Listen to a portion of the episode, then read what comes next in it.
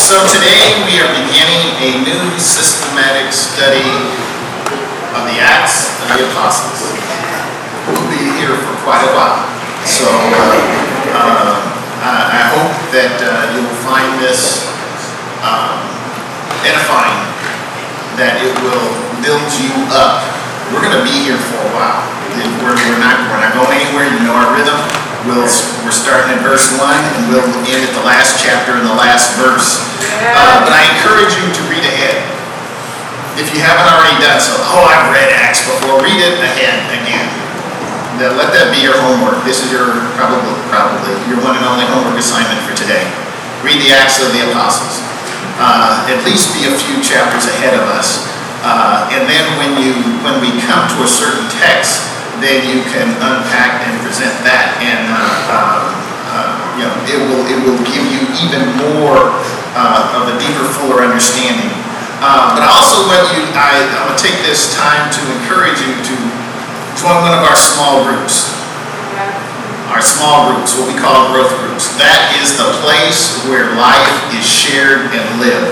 Now we can share and live life to a certain degree here, uh, but it, it doesn't you can't reach that depth of intimacy that you can in a small group. And that's where you can not only share and live life, but where you can also go deeper and study. So that's, there are collateral benefits to, to a small group. So let's begin. Um, first verse, first chapter reads, In my former book, Theophilus, I wrote about all that Jesus began to do and to teach until the day he was taken up to heaven after giving instructions through the Holy Spirit to the apostles he had chosen. In my former book, Theophilus, I wrote about all that Jesus began to do and to teach until the day he was taken up to heaven. After giving instruction through the Holy Spirit to the apostles he had chosen. Theophilus. It's not an uncommon name, I've come to discover. Uh, but who is he? Well, let me, spoiler alert, let me give you the answer. We don't know. We don't know who Theophilus is. And I caution everyone to, to not do what we tend to like to do when we don't know the answer, we speculate. And so, was he a, uh, was he a Roman governor, a Roman official of some sort? I don't know. Was he a Jew that, uh, that Luke gave a, a pseudonym, a fake name to? Uh, I don't know. Uh, maybe he wasn't really even a person, but a stand-in for any reader of the gospel, because the name translates to friend or beloved of God. Theophilus. Again, we don't know. But we do know in the first chapter of his gospel, Luke, uh, of, of the gospel of Luke, Luke refers to Theophilus as he introduces the text Many have undertaken to draw things that have been fulfilled among us, just as they were handed down to us by those who from the first were eyewitnesses and servants of the word. That'll preach. Uh, with this in mind, since I myself have carefully investigated everything from the beginning, I too decided to write an orderly account for you, most excellent Theophilus so that you may know the certainty of the things you have been taught. What Luke is essentially doing is connecting the gospel with the Acts of the Apostle. He's got volume one and volume two. He's looking back as he's going forward, so to speak. So Luke calls Theophilus, most excellent Theophilus. That's why some speculate he was a a Roman governor or a high official is kind of the title. It's like you're high exalted, you know, you know, whatever, whatever. Uh, so that you may know the certainty of things you have been taught. So you may know the certainty of the things you have been taught. So you may know the certainty of the things you have been taught. Luke is not writing a historical book, per se, but he's preparing a foundation on which the structure of their shared faith in a Jewish carpenter from Bethlehem can rest. I'm trying to lay a foundation for you all so that you may know the certainty of things you have been taught. Begs a question. You know what's coming. Uh, how certain are we of the things we've been taught? How certain are we of the things we have been taught? We just had a, an apologetics uh, planning meeting, and I just he, he you know, again quoting Martyn Lloyd-Jones. Martin Lloyd Jones. Uh, you keep asking why, why, why to questions of your faith. At some point, if you really answer the question why, you'll get to the core of why you do what you do. Yeah. Let me go out on a limb. A lot of us don't do that. We, we hover at a very superficial level of relationship, but never ask.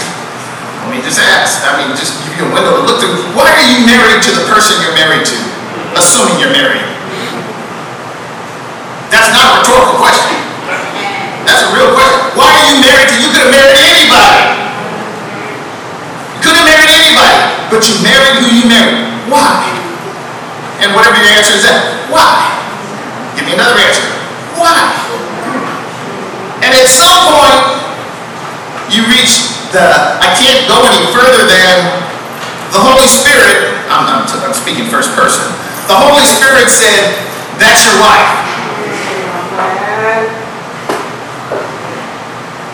For some of us, he was handsome. She was cute. He could cook. We like to go on vacations together. Why? Why? Why? Now, this is not this is not marriage counseling right now. Um, How certain are we of the things we have been taught? You've heard me talk about Bakersfield. There's not a whole lot to do. There was 65 years ago, there was nothing to do, and there ain't nothing to do now. So, uh, so I entertained myself. I had coloring books. Don't look at me strange. You had coloring books too. I had a coloring book, but I also had a book. It was called. Uh, I don't know what it was called, but it was a compilation of a connect the dots uh, kind of book. Um, it was simple, it was straightforward, and you had a whole bunch of dots on a page that were that looked like they were random, that didn't have any rhyme or reason as to why they were why were they why they were there at any point or place on the page. But they were numbered, so you have one, number two, number three, and number four. And, and at the end, if you follow the instruction, and the instruction was take a pencil or pen, start at dot one, go to dot two, go to dot three, go to dot four. And if you go to dot end, you will have a page like, oh, that's cute. I didn't see that. No, you didn't. And you won't, and you won't see it unless and until you connect the dots. Uh, and here's the catch. Here's the catch, if there is one. In order for the picture to be understood, you have to follow the rules. You can't go to you can't you can't go to from dot 10 to dot 15 to dot 22 to dot 1 and then step back and say, that's a mess. I don't agree. It's a hot mess. It's a hot mess. You, you, you're right. It's a hot mess. You, you didn't, you didn't do the game right. You go from dot 1 to dot 2 to dot 3 to dot 4, dot 5, and so on. So what are you saying? Is this a, just a memory lane down, a uh, trip down memory lane in Bakersfield? Luke is connecting the dots, so to speak, for Theophilus and for us, so that we know the certainty of things we have been taught. I know. I, that's why a lot of people look at the Bible as, oh man, this, this is a heavy lift. That's because you're not connecting the dots. And if you were to connect the dots in a studious 2 Timothy 2.15 type way, then you would see the picture that's being painted. It's like, man, that's better than the Matrix. I get it. All I understand now. But if you're, you're going from 33 to 10 to 12 to 1 to, it's like, I don't get it, uh, so I'm not going to read it. I don't understand. I, uh, okay. So this presumes at least two things. At least two things. One, one is that we put ourselves in a position to receive instruction. I know I'm, I'm, I'm, this is so deep, you know. I, but just bear with me. And two, there's a source of instruction. Or to put it another way, the content of a book is only stood when it's read and understood. The content of a book is only understood when it's read and understood. I, I know. I wish I could be more, uh, more, more uh, profound or whatever. Otherwise, it's just ink on paper. Sometimes even throw a little red when Jesus talks about it. You know, it's just like, you know, it's just ink on paper. But if you're not one, two, three, four, now let me just let's just fly over and let's get straight to Matthew.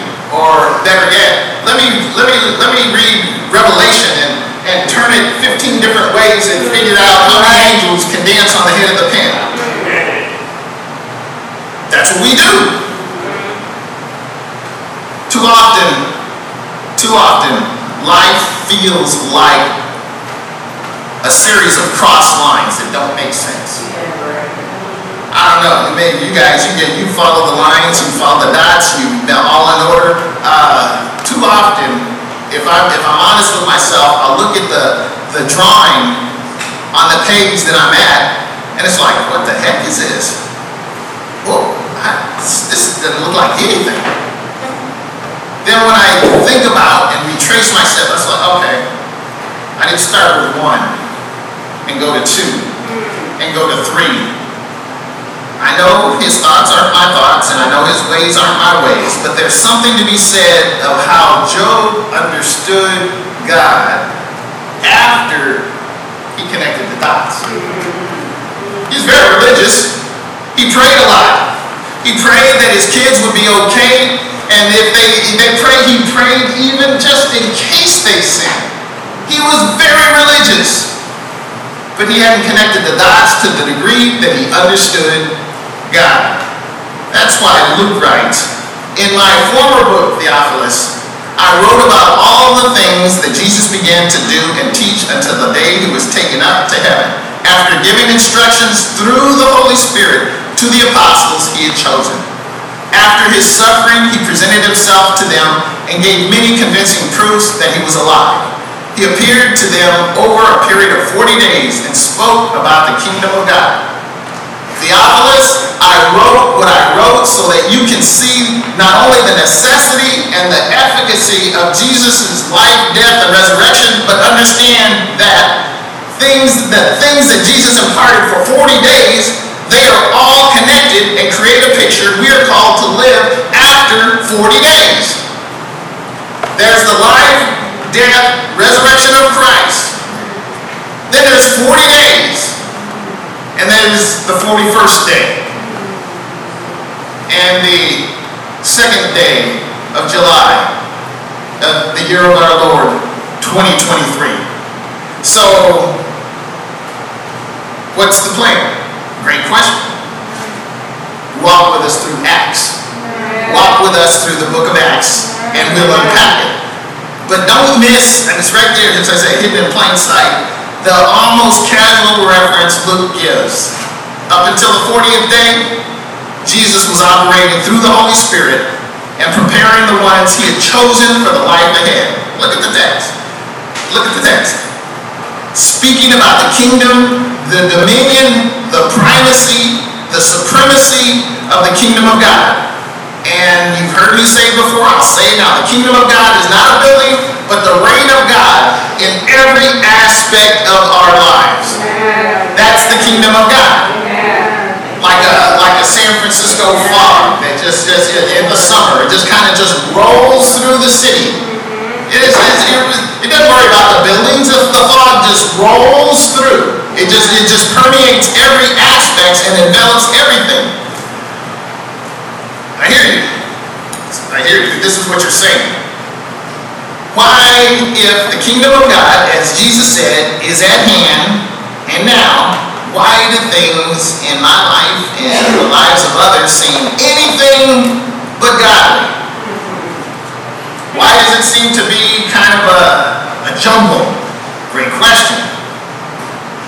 Have we decided to open, read, and understand the book in a meaningful way? You know, every, at least within African American families, you know? Within African American families, there's this big, fat, chubby Bible that, that sits on every mo- big mama's coffee table. Say. I mean, you know, if you open it and dare to read it, you're gonna get yourself hurt. It ain't meant for you to read. It's, it's meant to be looked at and adorned. Isn't that pretty? That, that, that's, that's pretty. What, you got that thing open? Better close that book, boy. What you got open? Have we decided to act on the book lying on the coffee table of our lives? It's just sitting there. Just- Jesus lived. He died. He rose for the dead, from the dead. And for 40 days, under the guidance of the Holy Spirit, the same Spirit that we claim to possess spoke about the kingdom of God to what end? On one occasion, while he was eating with them, he gave them this command Do not leave Jerusalem, but wait for the gift of, the gift my Father promised, which you have heard me speak about. For John baptized with water, but in a few days you'll be baptized with the Holy Spirit. I am, I am closing. Um, with age and maturity, um, understand and appreciate. I'm not Jesus. Please don't yell, oh, pastors, they'll compare. Look, it's age and spiritual maturity. That's all it is. I can better appreciate Jesus' action of those he directly and intimately discipled. You know who you are. I don't even want to call names. But we go to breakfast. And I spend time with you. You think I don't have food at home? I have food at home. Why am I doing this? Because I got nothing else to do? I'm trying to help you. I'm trying to give you everything that I have and possess in a way that you can then take it and not just be, don't, don't be me, be you. But take the information that you receive and to translate that into a life lived out. See, it's not, it, it's a delicate discipleship dance between the now and not yet because like parenting, a lot of times when we disciple folks or slash parent or try and be a parent, uh, we want to be their buddy.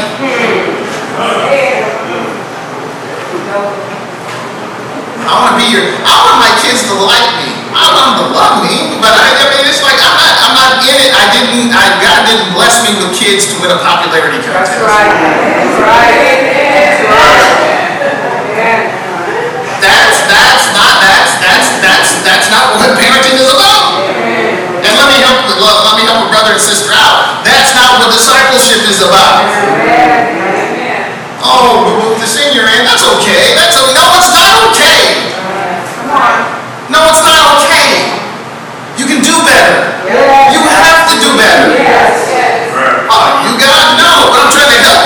you so you can see God. The task of the one who is discipling is to instill and prepare the ones who are being discipled for what's to come, and it's like parenting. It's mu- But as much as we can do as disciples and parents, there's a limit. You can't be there all the time. And you can't live life for your kids or those you disciple. You always want to be there, but you can't always be there. But that's another time. Uh, my point is, more is needed for the right now and the not yet. What is the more that's needed? It's in the text. In a few days, you will be baptized with the Holy Spirit. In a few days, you will be baptized with the Holy Spirit. Um, I could be wrong. I, I could be wrong. I, I, I could be wrong. But I think there's been a more than a, a little bit of disconnect in our theology concerning the person of the Holy Spirit. I think it was Francis Chan that wrote the book, uh, the, the Unknown God, uh, or the Unappreciated, Underappreciated God, something to that effect. Um, this is what I see. This is what I see. Because there is, that's why I say be careful what you see on YouTube and, Yes. and all of that stuff and the Yeah. perpetuating the uh, stuff. Just be careful of that and what you consume. Every, just because it's, just because it's food and it doesn't fight back doesn't mean it ain't gonna make you sick down the road. You know, it's like, it's like, you can, it's like, well, it's in the refrigerator. There's some stuff in the refrigerator that needs to be thrown out. I'm just, I'm just saying. I'm just saying, you need to be what you put in your. Thank you, Ashley King, for the food that you've been giving us. That's just a side shout out. Um, But there's a, there's a, I believe there's been an, uh, either intended or unintended, but the conflation of the gift of speaking in tongues and the person of the Holy Spirit, that has been conflated so much so that it becomes off-putting for folks. Well, I don't have the gift to speak in tongues, so I must not have all of the Holy Spirit. Since I don't have all of the Holy Spirit, then let's just set him aside and rest on the doorstep of salvation with Jesus Christ. That would be, I can't even draw a parallel, which the triunity that is God, you cannot separate the three. There's no hero Israel. The Lord our God is one. Yes, yes, He is one. And He is in the form of Father, Son, yes, and Holy Spirit. Um, God, through the prophet Joel, told his people that after a period of restoration, after that, after that, after I had to deal with you in your in your wickedness, in your rebellion, I had to deal with you. But then there's going to be a period of restoration. And after that period of restoration, uh, I'm going to pour out my spirit.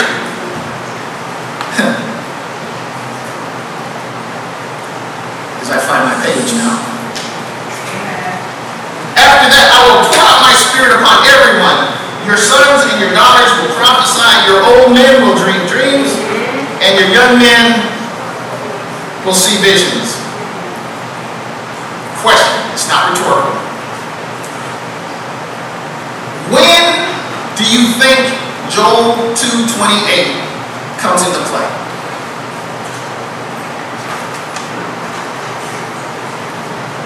It was just theoretical. That's, that's an answer. Uh, um, sometime in the future, maybe eschatologically. Now,